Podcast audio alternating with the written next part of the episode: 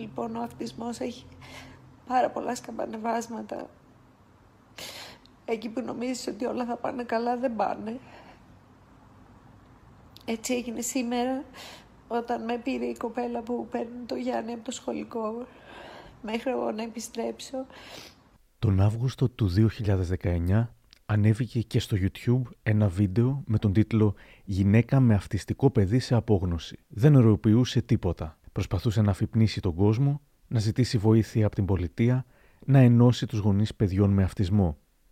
Είναι η κυρία Άδα Σταματάτου και δεν έχει σταματήσει να προσπαθεί ούτε λεπτό τα τελευταία 20 χρόνια της ζωής της. Είναι τα podcast της LiFO. Ούρλιαζε, δεν καταλάβαινε τι γινόταν, νόμιζα ότι τον έχει χτυπήσει αυτοκίνητο. Ευτυχώς δεν ήταν αυτό, αλλά δυστυχώς ήταν επίσης ότι την είχε σπάσει στο ξύλο και με κουτουλιές και με δαγκωματιές και βρήκα το Γιάννη έξαλλο, την κοπέλα έξω από το σπίτι, φοβισμένη. Φυσικά δεν θέλει να ξαναγυρίσει με το δίκαιο της. Δεν θέλω να ξανακούσω κανένα να μου λέει ότι ο αυτισμός είναι δώρο Θεού, δεν είναι. Είναι πάρα πολύ δύσκολα.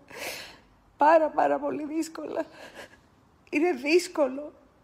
Όση βοήθεια να έχεις και όσα χρήματα και να έχεις, είσαι αντιμέτωπος με το ίδιο πράγμα όταν κλείνει η πόρτα. Είναι πάρα πάρα πολύ δύσκολο.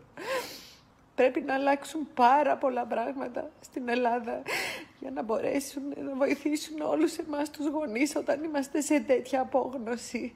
Ο Γιάννης είναι σχεδόν 21. Τι μπορώ να κάνω; Είμαστε πάρα πολύ πίσω. Κανείς δεν ενδιαφέρεται για αυτά τα παιδιά. Είναι, είναι τρομερό γιατί είναι ανάπηροι, ενώ δεν είναι ανάπηροι. Αλλά δεν μπορούν να ζήσουν μόνοι τους. Άρα γι' αυτό τους λέω ανάπηρους και όλοι πέσανε να με φάνε με αυτό το post που είχα βγάλει. Δεν μπορεί να μείνει πέντε λεπτά μόνος. Άρα τι είναι; Τι είναι;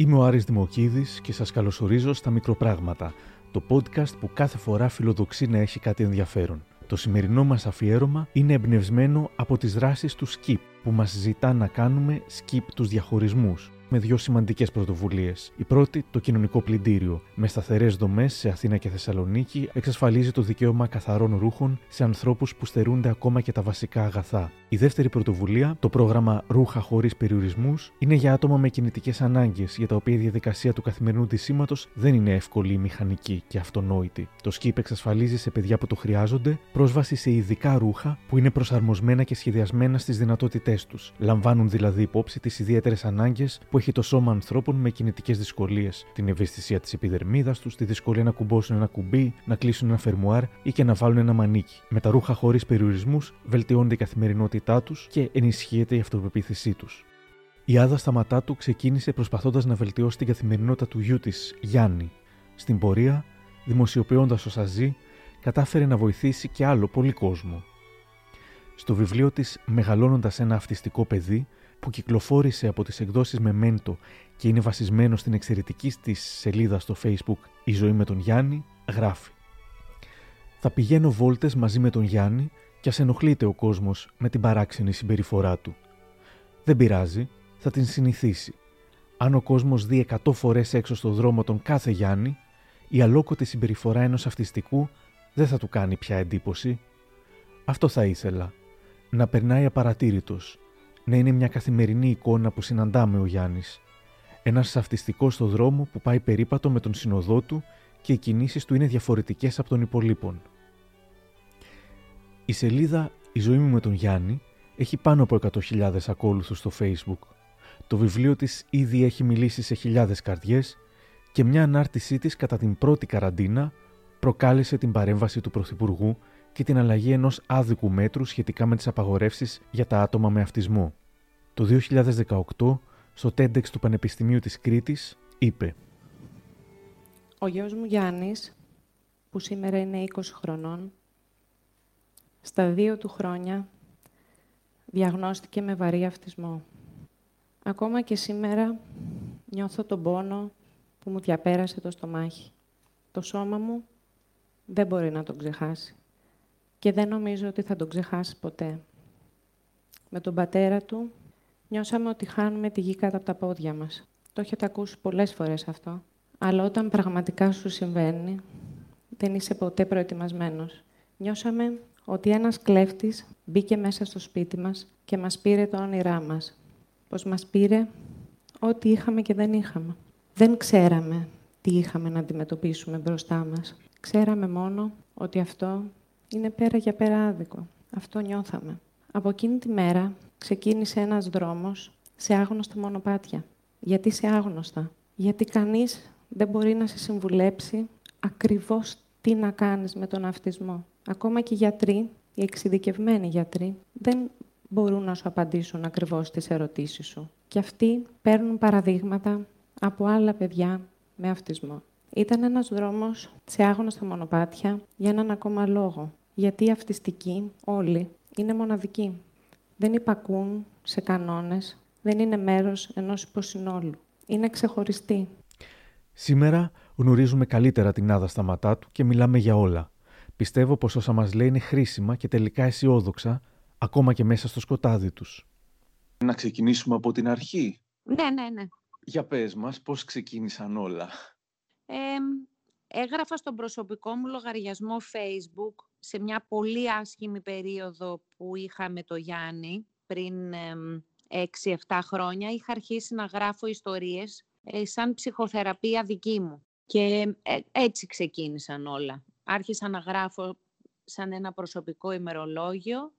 Μετά η Μυρτώ Ιλοβέρδου, που είναι φίλη μου, μου λέει θες να κάνουμε μια συνέντευξη.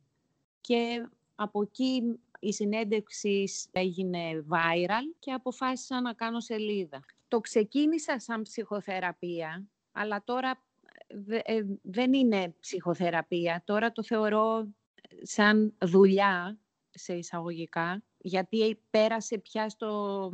Το, μάλλον όχι πέρασε, εγώ το πήγα στο στάδιο ότι προσπαθώ να κάνω ένα κοινωνικό έργο. Ανακάλυψα με τα μηνύματα που λάμβανα εξ αρχής στη σελίδα μου ότι η ελληνική κοινωνία είναι πολύ πίσω ως προς την αναγνώριση ενός αυτιστικού ανθρώπου στο δρόμο. Δεν είχε αυτή την εικόνα δηλαδή, δεν, δεν κυκλοφορούσε αυτή η εικόνα στην ελληνική κοινωνία, οπότε κατάλαβα ότι μπορώ πολύ εύκολα με βίντεο, φωτογραφίες και δικές μου ιστορίες με το Γιάννη να φέρω την εικόνα του αυτιστικού ενήλικα σε κάθε ελληνικό σπίτι, γιατί αυτά που έβλεπα εγώ και παρακολουθούσα στο εξωτερικό, έβλεπα ότι η Ελλάδα δεν τάχει. Και έλεγα γιατί, γιατί να είμαστε τόσο πίσω. Και η απάντηση είναι ότι δεν υπήρχε εικόνα. Δεν υπήρχε εικόνα. Οπότε δεν ήξερε η ελληνική κοινωνία. Και αποφάσισα να το κάνω εγώ πλέον δεν με βοηθάει όπως στην αρχή για να βγάλω πράγματα από μέσα μου που τα έβγαλα τελικά. Τη στεναχώρια μου δηλαδή, γιατί ως γνωστόν όταν μοιράζεσαι τη στεναχώρια σου, η στεναχώρια σου γίνεται λίγο πιο μικρότερη. Αισθάνομαι τρομερή ικανοποίηση όταν παίρνω μηνύματα από φοιτητές που σπουδάζουν ειδική αγωγή και μου λένε πάρα πολλά πράγματα τα έχουμε μάθει από εσάς. Χαίρομαι πάρα πολύ όταν παίρνω μηνύματα από αδέρφια αυτιστικών που μέχρι και σήμερα που μιλάμε τα αδέρφια είναι ο αφανής ήρωας μιας οικογένειας με αυτισμό μέσα. Κανένας δεν μιλούσε για αυτούς Προσπάθησα κάποια στιγμή μέσα στο βιβλίο μου, όχι στη σελίδα, να πω πράγματα για την αδερφή του Γιάννη και πόσο πολύ επηρεάζεται όλη η οικογένεια. Πόσο μάλλον η βαρύτητα που έχει ένα, ένας αδερφός ή μια αδερφή ενός αυτιστικού και το βάρος που κουβαλάει για το μέλλον. Γράφεις στο βιβλίο ότι είναι σαν να έχει κάποιος δύο μοναχοπέδια. Ναι, όχι σαν, είναι. Και σήμερα, ακόμα και σήμερα, είναι δύο μοναχοπέδια είναι δύο τελείως διαφορετικοί άνθρωποι που δεν μπόρεσαν ποτέ να κάνουν παρέα, ούτε μέχρι και σήμερα. Μεγαλώνω δύο, διαφορετικά, δύο διαφορετικές οικογένειες. Είναι πολύ δύσκολο. έχεις πάρα πολλή δουλειά με τον αυτιστικό άνθρωπο και πρακτική δουλειά, εκτός από ψυχολογική, αλλά προσπαθείς να μην ρίξεις και το, το άλλο παιδί, το οποίο πολλές φορές το ρίχνεις, γιατί δεν γίνεται αλλιώς. Οπότε πρέπει να κερδίζεις χρόνο που έχασες με προσωπική σου θυσία. Δηλαδή, σίγουρα έχω θυσιάσει πάρα πάρα πολλά πράγματα από τον εαυτό μου για να μπορέσω να, να ισορροπήσω αυτές τις δύο καταστάσεις. Δεν με νοιάζει, αλλά το αναγνωρίζω. Ήθελα να πάμε αρκετά πριν, ας πούμε, που μεγάλωσες, τι έκανες, πώς ήταν η ζωή σου μέχρι τότε; Ε, μεγάλωσα στη Νέα Σμύρνη. Έχω σπουδάσει κλασικό χορό και ρυθμική στην ανώτατη σχολή χορού της Δέσποινας Γρηγοριάδου. Όλη μου τη ζωή έκανα μπαλέτο από πολύ μικρή και το πήγα σε επαγγελματικό. Οπότε θεωρώ ότι ο χαρακτήρας μου έχει διαμορφωθεί μέσα από αυτό, από το μπαλέτο και την πολύ σκληρή δουλειά, την πειθαρχία, πολλά πράγματα τα οποία με βοήθησαν κατόπιν να συγκεντρωθώ στο πολύ δύσκολο έργο με το Γιάννη, με βοήθησε αυτό το μπαλέτο πάρα πολύ. Δούλεψα για πολύ λίγα χρόνια ως δασκάλα ρυθμικής και μπαλέτου σε μικρά παιδιά και μετά έφυγα στο εξωτερικό στη Σιγκαπούρη μαζί με τον μπαμπά του Γιάννη και έζησα στη Σιγκαπούρη 12 ε, χρόνια σχεδόν. Εκείνος, ε, φύγαμε μαζί, πολύ νέοι. 25 εγώ, 27 εκείνος. Στη Σιγκαπούρη τότε δεν μπορούσες να βρεις εύκολα εργασία εγώ και σήμερα ακόμα είναι αρκετά δύσκολο. Εκεί απλά παρακολουθούσα κάποια μαθήματα ε, κλασικού μπαλέτου για επαγγελματιες και τα παιδιά τα γέννησα εκεί. Ποιες ήταν οι προσλαμβάνουσές σου σχετικά με τον αυτισμό ή με τα αυτιστικά παιδιά; Η μόνη μου εμπειρία με τον αυτισμό ήταν με τον γιο του Δημήτρη του Κολάτου. Έχουν και εκείνοι εξοχικό στην Έγινα όπως και εγώ. Οπότε είχα δει πάρα πολλές φορές ως παιδί τον Άλκη μπροστά μου. Επειδή όταν είσαι παιδί είσαι τρομερά εγωιστής και ασχολείσαι μόνο με τον εαυτό σου, δεν δίνει σημασία σε τέτοια θέματα. Εννοείται ότι τον καταλάβαινα και ο, ο Δημήτρης ο Κολάτος πάντα μας τον σύστηνε και πάντα τον είχε δίπλα του. Τον, υπήρχε πάντα στο μυαλό μου αυτή η εικόνα, αλλά ήμουνα ήμουνα παιδί, δεν, ε, δεν, δεν ασχολιόμουν, αλλά ήξερα πώς είναι η εικόνα του αυτιστικού. Όταν γέννησα το Γιάννη, δεν μου ήρθε αυτή η εικόνα ποτέ στο μυαλό. Όταν άρχισα να βλέπω κάποιες διαφορές, δεν μου ήρθε αυτή η εικόνα στο μυαλό. Ήταν κάτι πολύ μακρινό, δηλαδή δεν, δεν, δεν θυμάμαι να μου ήρθε η εικόνα του Άλκη στο μυαλό είναι, είναι, είναι τεράστια η θλίψη όταν ε, αντιλαμβάνεσαι ότι το παιδί σου είναι διαφορετικό. Δεν, δεν μπορώ να το περιγράψω. Ναι. Ε, είναι, είναι τεράστιο, γιατί είναι, είναι πολύ διαφορετικό να σου πει κάποιος για τον εαυτό σου κάτι και πολύ διαφορετικό να σου πούνε ότι το παιδί σου έχει κάτι. Θεωρώ ότι είναι πολύ πιο βαρύ. Δεν νομίζω ότι έχω ξεπεράσει τη θλίψη την τότε. Αισθάνομαι ακριβώς το ίδιο πράγμα. Απλά έχω μάθει να ζω με αυτό, αυτή είναι η διαφορά. Και έχω μάθει να το επεξεργάζομαι. Προσπαθώ να ζω, γιατί θεωρώ ότι ακόμα μπορώ να βρω χαρά στη ζωή κάθε μέρα και το πιστεύω αυτό και κάνω πράγματα. Αυτό όμως δεν σημαίνει ότι το μέσα μου αλλάζει. Δεν, ναι. δεν, δεν με οδηγεί πια αυτή η θλίψη. Δεν με, δεν με καθοδηγεί μάλλον. Εγώ καθοδηγώ στην Ελλάδα περίπου σε τι ηλικία ήταν ο Γιάννης όταν γυρίσατε; Έξι ετών. Υπήρχαν διαφορές; Κοίτα, η Σιγκαπούρη ε, είναι ένα πολύ μικρό κρατήδιο. Πολύ μικρό. Με αποτε... Πολύ προηγμένο, αλλά πολύ μικρό. Στη συγκεκριμένη εποχή που ήμουνα εγώ, δεν υπήρχε κέντρο δημιουργικής απασχόλησης για πρωινές ώρες να εντάξω το Γιάννη. Όταν ξεκινάς μια διάγνωση, σου, σου σου λένε κάποιες συμβουλές για πρώιμη, την γνωστή πρώιμη παρέμβαση, που είναι τα πρώτα χρόνια τα πολύτιμα. Στην πρώιμη παρέμβαση όλοι οι γονείς, ας πούμε από τα δύο μέχρι τα πέντε, κάνουν τα πάντα, λογοθεραπείες, εργοθεραπείες, χίλια πράγματα για να μπορέσεις να ξεπεράσεις κάποια πράγματα. Μήπως και το παιδί μπορεί να πάει σε, σε τυπικό σχολείο με παράλληλη στήριξη. Και εγώ το ήλπιζα αυτό. Και το ελπίζαμε και με τον πατέρα του Γιάννη ότι θα μπορέσουμε να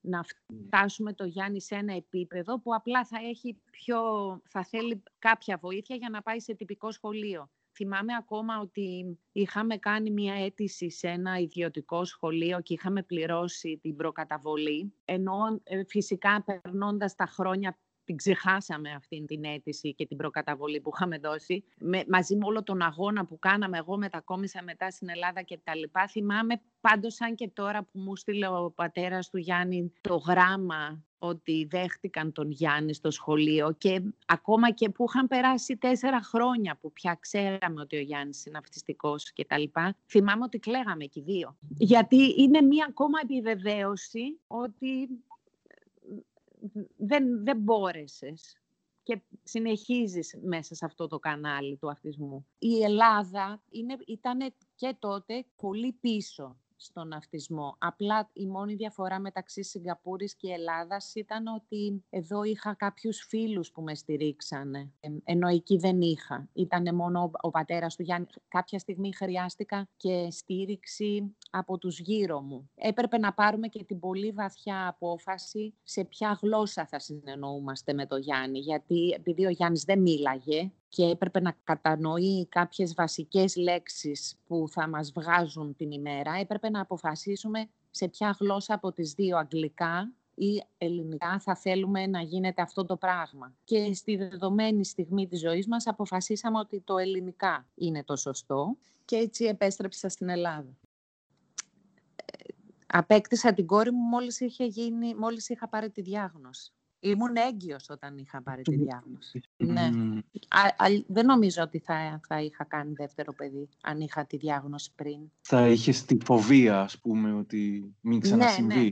Θα είχα τη φοβία, αλλά θα είχα και την επιλογή να μην κάνω δεύτερο παιδί. Το, πλέον ήμουνα σε προχωρημένη εγκυμοσύνη όταν πήρα την επιβεβαιωμένη διάγνωση και έζησα για τα επόμενα δύο χρόνια σε έναν εφιάλτη με την κόρη μου, γιατί την κοίταζα συνέχεια σε κάθε της κίνηση από βρέφος μέχρι που πήγε 15 μηνών, μήπως και εδώ κάτι περίεργο. Πω, Ναι. Γιατί ε, η αλήθεια είναι ότι ήξερα, ήξερα οικογένειες με, με, και με το δεύτερο παιδί. Και αυτιστικό, ναι. Όλο αυτό το, το ψυχικό βάρος ε, αναζήτησες ε, ε, ψυχολόγο, ψυχοθεραπεία για να, το, για να το αντέξεις; Ναι, βέβαια. Βέβαια. Δεν γίνεται αλλιώς.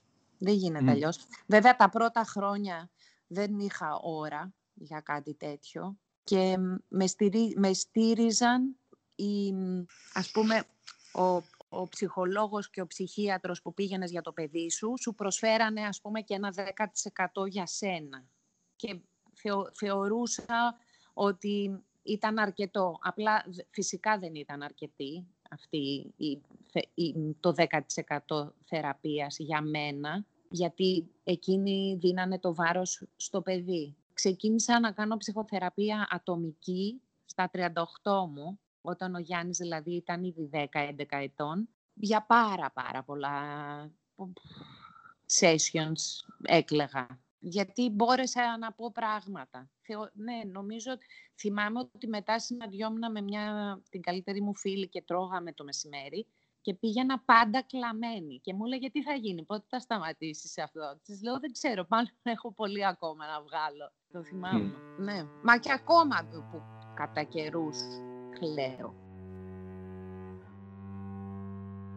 Ένα απόσπασμα από το βιβλίο «Μεγαλώνοντας ένα αυτιστικό παιδί» από τις εκδόσεις Μεμέντο. Η χειρότερη περίοδος που ζήσαμε ως οικογένεια, η αδερφή του, ο Γιάννης και εγώ, ήταν μεταξύ των 17 και 19 ετών του Γιάννη. Ξεκίνησε με το να σπάει πράγματα. Έσπασε όλα τα ποτήρια και μετά τα πιάτα. Κλείδωνα όλες τις πόρτες πίσω μου και είχα όλα τα κλειδιά συνέχεια πάνω μου. Ένιωθα σαν την κακιά δεσμοφύλακα σε ταινία. Μετά άρχισε να πετάει από τον μπαλκόνι τα DVD του με τα κινούμενα σχέδια. Τα έσπασε όλα, γύρω στα 100. Ζητούσε άλλα, αλλά αυτό δεν ήταν εφικτό. Θυμάμαι το είχα γράψει στη σελίδα μου και μας είχαν κάνει δωρεά πάρα πολλά DVD από την εταιρεία που αντιπροσωπεύει την Disney στην Ελλάδα. Όσο περνούσε ο καιρός, ο Γιάννης επιδόθηκε σε ένα κρεσέντο καταστροφικότητας. Πέταξε από τον μπαλκόνι όλα τα έπιπλα, το στρώμα, το κρεβάτι του. Απορώ ακόμα που βρήκε τη δύναμη. Το στρώμα το πέταξε περίπου 20 φορές, μάλιστα το έκανε κατά τη διάρκεια της νύχτας. Άνοιγε το παραθυρόφυλλο και το πέταγε. Στην αρχή έβγαινα μέσα στα άγρια μεσάνυχτα και τα μάζευα. Μετά την τρίτη βδομάδα, θυμάμαι να λέω στην απελπισία μου και την ψυχολογική μου κούραση: Θα πάω αύριο. Είχε κλειστεί την πόρτα του δωματίου του και δεν με άφηνε να μπω μέσα. Κρατούσε αντίσταση με το πόμολο. Αχρήστευσα τις ασφάλειες στο ηλεκτρικό παραθυρόφυλλο του δωματίου, ώστε να μην μπορεί να πετάει τα πράγματά του. Όταν το έκανα αυτό, επεκτάθηκε στο σαλόνι. Αχρήστευσα και τα παραθυρόφυλλα όλου του σπιτιού. Ζούσαμε με κατεβασμένα ρολά για μήνες. Όταν δεν μπορούσε να πετάξει πια πράγματα, άρχισε να αυτοτραυματίζεται και να με χτυπάει με τρομερό μίσος. Με χτύπαγε με κουτουλιά στο κεφάλι μου και κατόπιν κλεινόταν στο δωμάτιό του και έκλαιγε. Γιατί και για εκείνον ήταν στενάχωρο και επίπονο.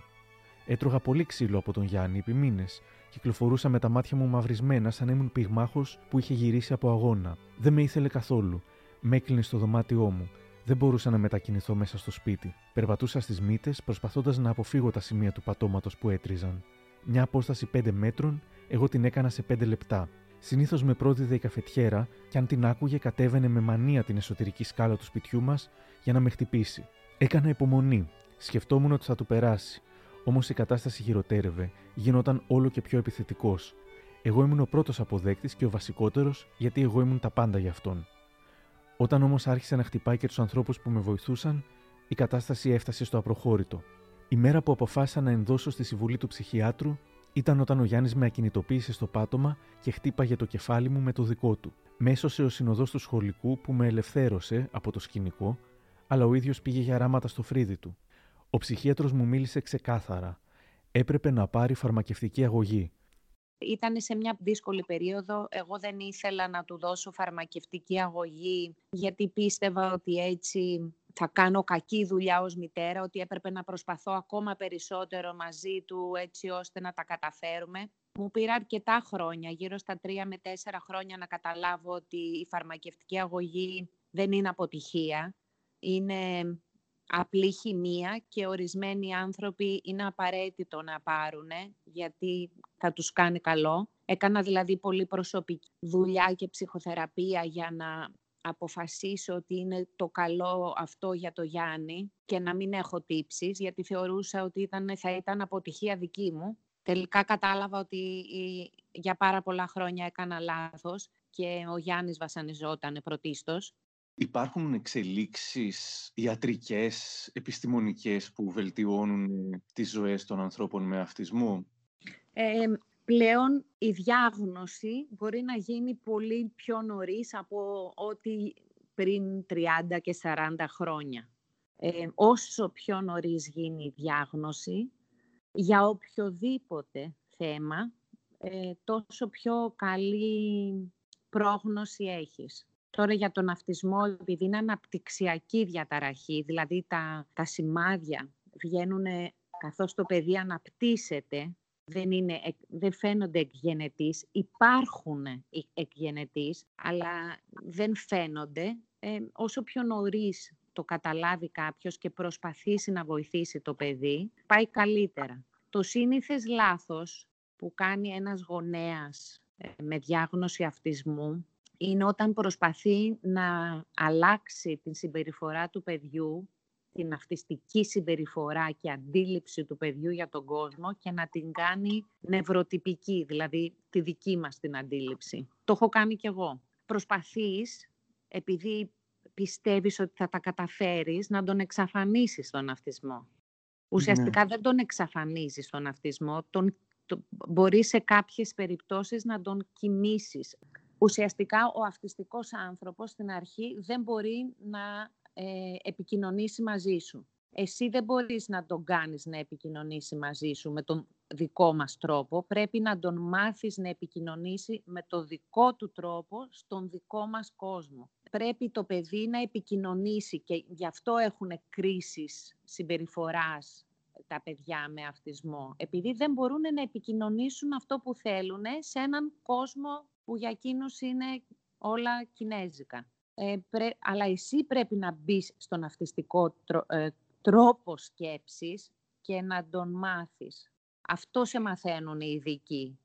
Επειδή 9 στους 10 αυτιστικούς συνήθως δεν έχουν λόγο, ο, οι γονείς μπερδεύουν την επικοινωνία με, τον, με την εκφορά του λόγου. Επικοινωνία δεν είναι μόνο η εκφορά του λόγου. Είναι πολλά άλλα πράγματα που σε μαθαίνουν οι ειδικοί. Διαβάσα στο βιβλίο ότι, χωρίς να ξέρετε γιατί, ο Γιάννης ε, έλεγε κάποιες λέξεις από τα 12 έως τα 20, αλλά στα 20 σταμάτησε. Ναι, τώρα δεν μιλάει. Πάλι, είναι σε σιωπηλή περίοδο. Ο αυτισμός, όπως το εξήγησα στην εισαγωγή της σελίδας μου, που μου το είχε πει ο πρώτος παιδοψυχίατρος που διέγνωσε τον αυτισμό και μου έδωσε το επίσημο χαρτί, όταν ήταν ο Γιάννης 2, μου είχε πει μία φράση και δεν θα την ξεχάσω ποτέ αφού θυμάμαι ακόμα και την εικόνα του γραφείου του όταν μου το έλεγε. Μου έλεγε, γιατί του έλεγα δεν τον καταλαβαίνω τον αυτισμό, τι είναι, τι είναι. Και μου λέει, για να στο δώσω να καταλάβεις, είναι μία γραμμή zigzag για όλη του τη ζωή. Η γραμμή zigzag είναι ο αυτισμός. Μια πάει πάνω, μια πάει κάτω. Μια πάει πάνω, μια πάει κάτω για όλη σου τη ζωή μου λέει θα το έχεις αυτό. Μια θα έχει καλές περιόδους, μια θα έχει κακές περιόδους. Στο χέρι σου είναι η γραμμή zigzag, παρόλο που πηγαίνει πάνω κάτω, να είναι ανωδική πάνω κάτω. Και αυτό προσπαθώ μέχρι σήμερα. Ο Γιάννης περνάει περιόδους πολύ κακές και πολύ καλές. Πρέπει να είναι συνέχεια σε, σε επαφή ο γονέας με τον με τον παιδοψυχίατρο και τώρα πλέον που ο Γιάννης είναι ενήλικας με ψυχίατρο, ώστε να αναγνωρίζω αμέσως τα πρώιμα σημάδια της κακής περίοδου που μπορεί να εισέρχεται ο Γιάννης και να τα προλάβω πλέον. Γιατί στον αυτιστικό ενήλικα μια κακή περίοδος γίνεται πατέντα και αυτό μετά μπορεί να φέρει πάρα πολύ άσχημα αποτελέσματα. Πρέπει να προλαμβάνεις τα, την κακή περίοδο προτού εξελιχθεί. Στην κακή περίοδο που μπορεί να είναι ο Γιάννης, αν δεν τηρήσει το πρόγραμμά του, μπορεί να γίνει βίαιος. Γιατί ο αυτιστικός άνθρωπος του αρέσει πάρα πολύ, ε, επειδή έχει άγχος και επειδή έχει το μυαλό του ανακατωμένο, πρέπει εσύ να τον βοηθήσεις να το βάλεις σε κουτάκια μέσω της καθημεριν... μιας καθημερινής ρουτίνας και να τον προγραμματίσεις. Έτσι δεν έχει άγχος και δεν έχει κρίσεις. Αυτό συμβαίνει για όλη του τη ζωή. Ο Γιάννης τώρα είναι σε καλή περίοδο, που σημαίνει αν του αλλάξω το πρόγραμμά του δεν θα ταραχτεί, αλλά πρέπει να του φτιάξω κάτι άλλο. Παράδειγμα, πριν από ένα ακριβώς χρόνο, 11 Μαρτίου πέρυσι, που μπήκε επίσημα η Ελλάδα σε lockdown και κλείσαν τα σχολεία, ο Γιάννης ήταν σε μια σχετικά καλή περίοδο. Εγώ τον πήγα στην Έγινα στο εξοχικό μας, γιατί δεν θα μπορούσα να τον έχω κλεισμένο μέσα στο διαμέρισμα της Αθήνας. Οπότε τον πήγα στην εξοχή, που θα είχαμε ας πούμε μια πιο ε, εύκολη ζωή γιατί μπορεί να βγει έξω στον κήπο. Έπρεπε όμως αμέσως να του φτιάξω μια καινούρια πραγματικότητα ρουτίνας.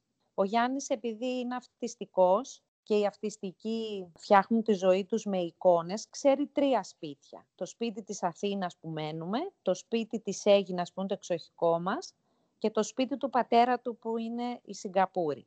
Αυτές είναι οι τρεις πραγματικότητες του Γιάννη. Σε κάθε ένα από αυτά τα μέρη κάνει μία ρουτίνα. Στην ρουτίνα του εξοχικού μας την Έγινα, επειδή πάμε μόνο τα καλοκαίρια, η ρουτίνα του είναι καλοκαιρινή. Οπότε εμένα η δυσκολία μου πέρυσι στην πανδημία ήταν ότι έπρεπε να, ο Γιάννης να κάνει την καλοκαιρινή του συνήθεια, όντας χειμώνας. Αλλά επειδή δεν υπήρχε κάτι άλλο, έτσι ξεκινήσαμε τη χειμερινή κολύμβηση. Και θυμάμαι το, το, το πρόβλημα που είχε παρουσιαστεί με τα μέτρα και την παρέμβαση ναι. του ναι. Πρωθυπουργού. Μετά την επιστολή της Άννα Σταματάτου στον Πρωθυπουργό που εξέφραζε τις αγωνίες εκατοντάδων γονιών για την άρση της απαγόρευσης κυκλοφορίας των αυτιστικών παιδιών, όλες οι οικογένειες με παιδιά στο φάσμα του αυτισμού ένιωσαν ότι η πολιτεία τους στηρίζει. Μετά την ανακοίνωση του Υφυπουργού Προστασίας του Πολίτη Νίκου Χαρδαλιά σε συνεννόηση με το λοιμοξιολόγο και εκπρόσωπο του Υπουργείου Υγείας για τον κορονοϊό του αγαπημένου όλων μας Σωτήρη Τσιόδρα για την εξαίρεση κάποιων ομάδων από την απαγόρευση λουτρού, θέλω να πω όσο πιο δυνατά μπορώ πόσο ευτυχισμένη αισθάνομαι. Το εννοώ ευτυχισμένη και όχι μόνο είμαι ευγνώμων. Αυτό έγινε τυχαία και έγινε σαν ανάγκη, γιατί είχε βγει η ανακοίνωση μετά από δύο εβδομάδες νομίζω ακουγόταν ότι απαγορεύεται, αλλά βγήκε και επίσημα πια και από το Υπουργείο Ναυτιλίας ότι απαγορεύεται το λουτρό στη θάλασσα. Εγώ γενικώς όλα αυτά τα ακούω λίγο σνόμπ είμαι σε αυτό, γιατί λέω ναι καλά τώρα. Έλα εσύ να ζήσεις με τον ναυτιστικό και μετά πες μου εσύ απαγόρευση λουτρού. Οπότε εγώ συνέχισα να πηγαίνω. Δεν, δηλαδή για, πολύ, για αρκετό καιρό παρανομούσα. Είχα όμως χαρτί από τον ψυχίατρο του Γιάννη ότι είναι απαραίτητη η κολύμβηση επειδή είναι αυτιστικός.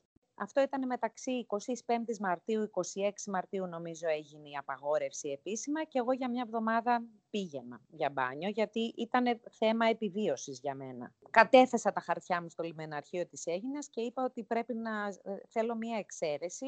Με κατανοήσαν οι άνθρωποι και μου είπαν ναι, ναι, ναι, το καταλαβαίνουμε, οκ. Okay.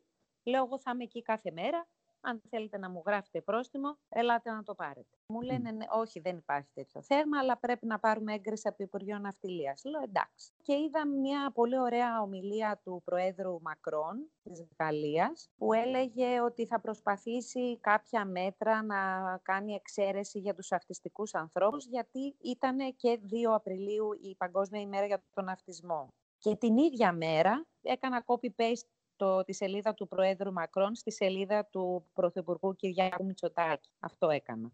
Του έστειλα mm. μήνυμα δηλαδή στο Messenger και, και είναι φίλος μου. Αλλά καλά, κατανοώ ότι δεν ε, διαβάζει ο ίδιος ο Πρωθυπουργός τα μηνύματα και ότι κάποιος άλλος είναι υπεύθυνος για αυτά. Και αμέσως μου, μου απάντησαν από την σελίδα του Πρωθυπουργού «Έχετε κάποιο τηλέφωνο» Λέω, ε, το έγραψα το τηλέφωνο μου και μετά από λίγο με πήρε ο υπεύθυνος ε, ε, επικοινωνίας από το γραφείο και μου λέει το διαβάσαμε ε, αν έχετε καιρό για μια τηλεδιάσκεψη. Όλα αυτά μου φαινόντουσαν πολύ αστεία τότε γιατί λέω ε, εγώ να έχω καιρό ή ο Πρωθυπουργός να έχει καιρό. Η αντίδρασή μου ήταν ε, ε, εξεπλάγει βέβαια. Δεν, δεν περιμένεις κάτι τέτοιο. Έκανα όμως πολύ απλά την τηλεδιάσκεψη μαζί του του εξήγησα κάποια πράγματα για τον αυτισμό, για τους ανθρώπους που γενικά δυσκολεύονται να βάλουν το 6. Θυμάστε τότε είναι, ήταν πολύ έντονο αυτό με το 6 και την άσκηση. Του είπα ότι εμένα όλοι μου οι φίλοι της χειμερινής κολύμβησης είμαστε άνω των 50 και πολλοί με ε, προβλήματα που δεν μπορούν να τρέξουν και άρα όλοι το έχουμε ρίξει στην κολύμβηση και μάλλον πρέπει να τους εξαιρέσετε αυτούς με αρμόδια χαρτιά βέβαια, όχι με παρανομίες και μου λέει ναι, ναι, ναι, θα το κάνω αμέσως. Και το έκανε. Ε, ουσιαστικά εγώ δεν, ε, δεν άλλαξε σε τίποτα η ζωή μου, ούτε βγήκα στα κανάλια ποτέ στην τηλεόραση, παρόλο που έγινε τεράστιο όλο αυτό και είχε μεγάλη δημοσιότητα. Εμένα με ενδιέφερε ότι κατάφερα αυτό το πράγμα για μένα, για το Γιάννη, για τα υπόλοιπα παιδιά και για πάρα πολύ κόσμο που δυσκολευόταν να πάει στη θάλασσα. Ήθελα να σε ρωτήσω σχετικά με την φαρμακευτική αγωγή. Η φαρμακευτική αγωγή θεωρώ ότι είναι απλή χημεία και ότι σε κάποιες περιπτώσεις μόνο με παρέμβαση ε, του γιατρού είναι απολύτως απαραίτητο. Στον αυτιστικό άνθρωπο πάρα πολλές φορές είναι αναγκαία. Μόνο ένας ψυχίατρος που παρακολουθεί τον συγκεκριμένο αυτιστικό άνθρωπο θα δώσει συγκεκριμένη φαρμακευτική αγωγή. Αυτό το λέω γιατί δέχομαι καθημερινά πάρα πολλά μηνύματα από γονείς που μου λένε τι φαρμακευτική αγωγή παίρνει ο Γιάννης. Δεν αποκαλύπτω ποτέ εννοείται τι φαρμακευτική αγωγή, αλλά καταλαβαίνω ότι πάρα πολλοί γονείς ε, βλέπουν το Γιάννη που καταφέρνει πράγματα και νομίζουν ότι αυτό είναι αποτέλεσμα μιας συνταγής. Δεν είναι μόνο αυτό, είναι δουλειά 23 χρόνια πίσω που έχω κάνει μαζί του και συνεχίζω να κάνω. Η αφραγματική αγωγή είναι τα τελευταία τέσσερα χρόνια μόνο, αλλά και πάλι είναι συγκεκριμένη φαρμακευτική αγωγή για τον Γιάννη, γιατί αν έχεις δει έναν αυτιστικό άνθρωπο, έχεις δει έναν αυτιστικό άνθρωπο. Δεν είναι όλοι οι ίδιοι. Πολλοί γονείς κάνουν το λάθος και ανταλλάσσουν πληροφορίες μεταξύ τους. Δεν είναι σωστό, αλλά αυτό είναι αποτέλεσμα της όλης λάθος συμπεριφοράς των Ελλήνων απέναντι στην φαρμακευτική αγωγή. Δηλαδή, από τη στιγμή που ακόμα και σήμερα άνω του 50% των Ελλήνων έχουν έναν γνωστό φαρμακοποιό και μπορούν να πάνε να πάρουν αντιβίωση χωρίς συνταγή, άρα είναι όλα λάθος. Η φαρμακευτική αγωγή που παίρνει ο Γιάννης είναι για διπολική συμπεριφορά και ψυχοτικά επεισόδια. Αυτά είναι τα, η φαρμακευτική αγωγή που παίρνει, είναι για αυτούς τους ανθρώπους. Γιατί ο Γιάννης έχει αυτές τις ανάγκες. Άρα τα, τα, η φαρμακευτική αγωγή για διπολικά επεισόδια και ψυχοτικά επεισόδια είναι πολύ σοβαρό. Δεν, δεν, δεν, κάνουμε, δεν παίζουμε με αυτά. Εγώ είμαι σε συνεχή, συνεχή μηνιαία επικοινωνία με τον ψυχίατρό του, ο οποίος ψυχίατρός του, επειδή είναι στη κλειστή δομή που είναι ο Γιάννης, τον βλέπει κιόλας κάθε μέρα. Δηλαδή όσο τον βλέπω εγώ, τον βλέπει και εκείνος. Οπότε και οι δύο συνεργαζόμαστε σε αυτό. Και οι κλειστές δομές τι, τι ακριβώς είναι; Ο Γιάννης πάει σε ΓΔΙΦ, κέντρο διημέρευσης ημερήσιας φροντίδας. Δηλαδή πάει το πρωί και επιστρέφει στο σπίτι του το μεσημέρι. Στην ίδια δομή υπάρχει δίπλα ένα κτίριο που είναι μία ΣΥΔ από τον ίδιο Σύλλογο Γονέων και Κηδεμόνων. ΣΥΔ είναι ε, στέγη υποστηριζόμενης διαβίωσης, όπου εκεί 20 αυτιστικοί ενήλικες μένουν. Και αυτό είναι το σπίτι τους. Και πηγαίνουν στις οικογένειές τους τα Σαββατοκύριακα. Το μέλλον ενός αυτιστικού ανθρώπου είναι η ΣΥΔ. Ή θα έπρεπε να είναι. Θα, θα έπρεπε να είναι. Το μέλλον του Γιάννη; Το μέλλον του Γιάννη είναι αυτό. Ε, απλά έχουμε φτάσει σε ένα σημείο πια που έχει γίνει ε, σύμφωνα με το, νόμο της Ευρωπαϊκής Ένωσης ε, από ιδρυματοποίησης στην Ελλάδα.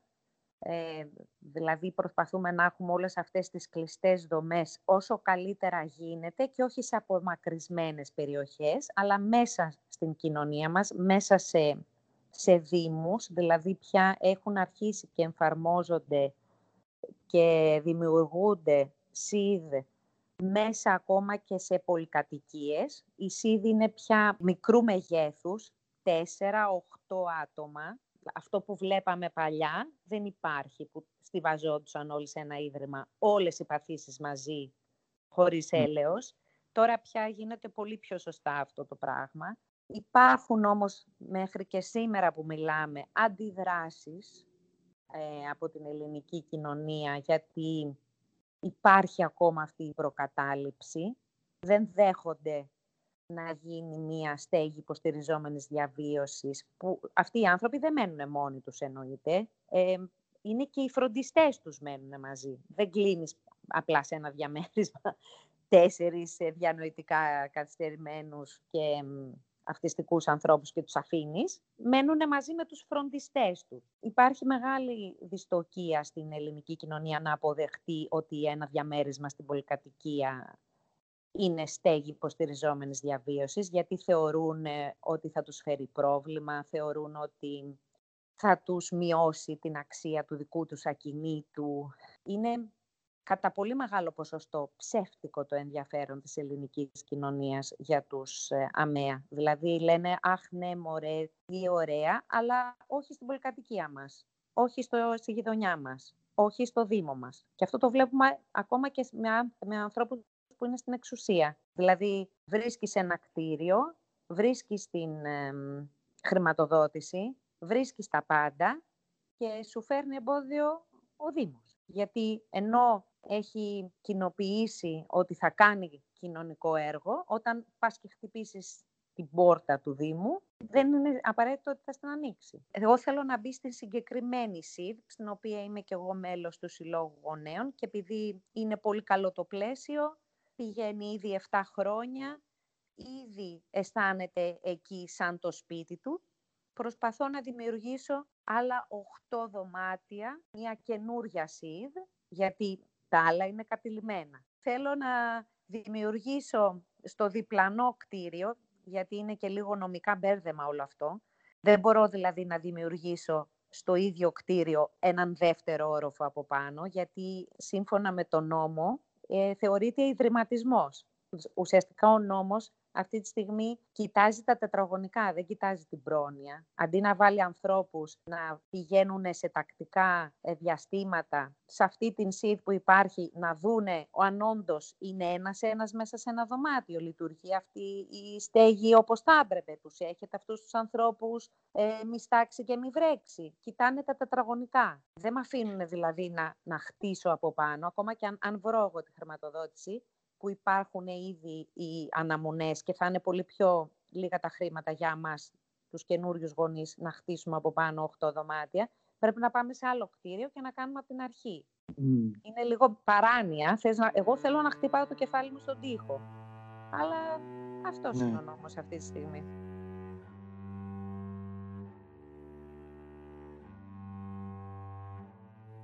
Ένα ακόμα απόσπασμα από το βιβλίο της Σταματάτου μεγαλώνοντας ένα αυτιστικό παιδί. Ποτέ δεν έκρυβα το Γιάννη. Από την πρώτη μέρα κατάπια τη διάγνωση ή για να το περιγράψω εντελώς κοινικά, τη μάσησα και την έφτιανα σαν αίμα. Σε αυτά τα χρόνια συναναστράφηκα με πολλούς γονείς αυτιστικών στα διάφορα σαλόνια των κέντρων θεραπείας, ενώ όσο περιμέναμε τα παιδιά μας να τελειώσουν το μάθημά τους. Εκεί πιάνεις ψηλή κουβέντα με τους γονείς. Ποτέ δεν μου άρεσε όμως να απαντώ στην ερώτηση «Πόσο αυτιστικός είναι» και πάντα κοιτούσα έκπληκτη όταν κάποιος μιλούσε για το παιδί του και μου έλεγε Έχει λίγο αυτισμό. Ο κόσμος φοβάται τη λέξη. Βασικά φοβάται πολλές λέξεις. Καρκίνος, σκλήρινση, διαβήτης, ομοφιλόφιλο. Κάθε τι που κάνει το παιδί σου διαφορετικό από το κατεστημένο είναι για πολλούς κακό. Λες και τα παιδιά είναι βραβεία. Πρέπει να έχεις το πρώτο βραβείο. Άντε το τρίτο. Από εκεί και κάτω έχεις πρόβλημα. Μα τι σημασία έχει και ποιον απασχολεί πόσο αυτιστικός και σε τι επίπεδο είναι ο Γιάννης; Στο μυαλό των γονιών υποβόσκει ένας σκοτεινός ανταγωνισμός. Από τη μία τα παιδιά τους και από την άλλη όλα τα υπόλοιπα, ακόμα και όταν έχουν παιδί αμαία. Μου φαινόταν εξωφρενικό και αστείο συγχρόνως. Έτσι τον Γιάννη τον σύγκρινα μόνο με τον ίδιο τον Γιάννη. Τον σύγκρινα με τον περσινό Γιάννη. Έβλεπα που προόδευσε και που όχι. Γιατί με τον αυτισμό κερδίζεις μια μάχη και μπορεί την επόμενη χρονιά την ίδια μάχη να τη χάσεις 3-0. Δέχεσαι πόλεμο από, ακόμα και από γονείς ε, αμαία; Ναι, ναι. Γιατί, με τι αφορμή, τι λένε; Ναι, ναι, ε, είναι ένα πολύ λεπτό ζήτημα ε, που είναι, νομίζω, γυναικείο. Το περισσότερο δηλαδή πόλεμο τον έχω πάρει από γυναίκες, μητέρες, αμαία. Είναι, είναι στάνταρ αυτό είναι, είναι πολύ, πολύ πιο δύσκολο για μια γυναίκα να αποδεχτεί ότι μια άλλη γυναίκα είναι πιο δυνατή, πιο ε, ε, έχει τα guts να κάνει κάτι. Δεν, δεν μπορούν να το δουν ως ε, παράδειγμα προς μίμηση, το βρίσκουν παράδειγμα προς σύγκριση. Δηλαδή, αντί να δουν σε μια φωτογραφία το θετικό, βρίσκουν το αρνητικό. Δηλαδή, ποια νομίζω ότι είναι και όλο προβάλλει τον εαυτό της, δείχνει συνέχεια το σώμα της. Λέω, μα είμαι αθλήτρια. Αθλούμενη, δεν είμαι αθλήτρια, γιατί να μην το κάνω. Δηλαδή, προάγω τα πράγματα που θέλω μέσω του αθλητισμού. Γράφουνε γενικά. Και εμείς έχουμε κάνει πολύ περισσότερα πράγματα και γιατί να ακούσει αυτήν ο Πρωθυπουργός, ο Υπουργός, ο εκάστοτε δεν ξέρω ποιος, είναι μια απλή ακτιβίστρια. Το ακτιβίστρια το λένε και με ηρωνικό τρόπο. Δεν ξέρω. Δεν, Α, δεν, δεν ασχολούμαι γενικά με αυτά, αλλά με θλίβει όταν είναι από το ίδιο φύλλο με μένα. Με, με, πραγματικά με ξεπερνάει. Σχετικά με αυτό που πάμε με τη ΣΥΔ. Πάρα πολλοί κόσμος νομίζει ότι βάζοντας λοιπόν το Γιάννη σε μια στέχη υποστηριζόμενης διαβίωσης, πολλοί κόσμος λέει τον έκλεισε σε ίδρυμα. Αυτή είναι η έκφραση που ακούγεται. Δεν τον βάζω σε ε, κάποιο ίδρυμα, τον βοηθάω να κοινωνικοποιηθεί. Όντας ο Γιάννης μαζί μου, εγώ τον κρατάω μωρό. Γιατί επειδή τον αγαπάω πάρα πολύ και επειδή η συμπεριφορά του είναι σαν μωρό, τον κρατάω και μωρό. Δηλαδή εγώ ακόμα, μέχρι και σήμερα, δένω τα παπούτσια του Γιάννη και του βάζω τις κάλτσες. Αυτό, αν ο Γιάννης πάει να μείνει σε μια seed, δεν θα του το κάνουμε. Γιατί είναι, απλούστατα είναι απόλυτα ικανός να το κάνει μόνος του και θα τον πιέσουν. Πώς, πώς οι δάσκαλοι πιέζουν πολύ περισσότερο τα παιδιά στο σχολείο και στο σπίτι τα παιδιά ξαναγίνονται μαμόθρεστα. Για τον Γιάννη η ΣΥΔ είναι κοινωνικοποίηση. Δεν είναι, είναι λάθος η έκφραση. Θα τον, μα προτιμάς να τον βάλεις σε ίδρυμα από το να είναι στο, μαζί σου; Δεν καταλαβαίνουν αυτή την πολύ λεπτή γραμμή. Τι είναι το σωστό για εκείνον. Και εννοείται ότι αν ξημερώσει αυτή η μέρα για μένα θα είναι η πιο θλιβερή μέρα της ζωής μου και περίοδος, γιατί θα μου πάρει πάρα πάρα πολύ καιρό για να, για να, για να το συνηθίσω, να ζω μακριά του. Απλά ξέρω ότι είναι το σωστό για αυτόν. Δεν νομίζω ότι μπορώ να, να... Θα χρειαστώ πάρα πολύ ψυχοθεραπεία και δύναμη για να, για να καταφέρω κάτι τέτοιο. Να, να μένει ο Γιάννης χωρίς εμένα. Δεν ξέρω πώς θα μπορέσω να το κάνω αλλά ξέρω ότι πρέπει. Πρέπει και θα βρίσκεστε και τα Σαββατοκύριακα. Έτσι ναι, δεν είναι. το ξέρω. Απλά μου είναι, εμένα μου είναι πάρα πάρα πολύ δύσκολο. Πολύ. Πάρα πάρα πολύ. Δεν μπορώ. Δηλαδή, ή θα είμαι εκεί αστυνόμος.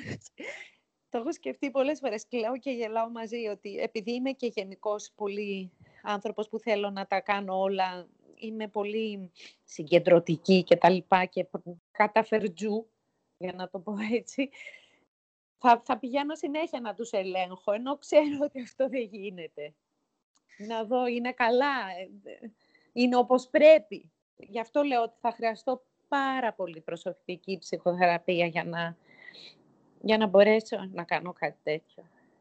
Παρόλο που το προσπαθώ, δεν ξέρω αν θα τα καταφέρω ακόλουθοι της σελίδας που μπορεί να σας συναντήσουν στο δρόμο, σας αναγνωρίζουν και σας ναι. χαιρετάνε; το πιο απίστευτο είναι ότι χαιρετάνε το Γιάννη όταν βγαίνει με τους ε, φροντιστές του ε, που πηγαίνει για γυμναστική. Ε, τον χαιρετάνε, λένε «Α, ο Γιάννης, γεια σου Γιάννη, γεια σου Γιάννη». Ο Γιάννη βέβαια δεν τον ενδιαφέρει, αλλά γελάμε με, με τα παιδιά που τον φροντίζουν και μου τον επιστρέφουν στο σπίτι. Μου λένε «Είχε πάλι θαυμαστές στο δρόμο» έχω τεράστια εμπιστοσύνη και, και με μεγάλη σιγουριά για την νεολαία, τις καινούργιες γενιές που έχουν βγάλει από πάνω τους όλα τα ταμπού που έχουμε εμείς, εγώ που μεγάλωσα με αυτά. Θεωρώ ότι η νέα γενιά ε, αγκαλιάζει τη διαφορετικότητα, όποια και να είναι αυτή.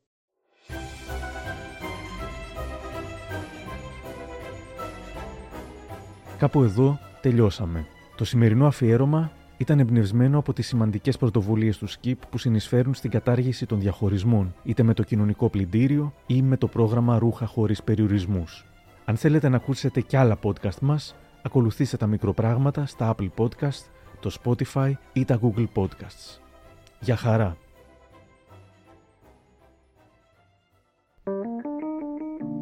Είναι τα podcast της Lifeo.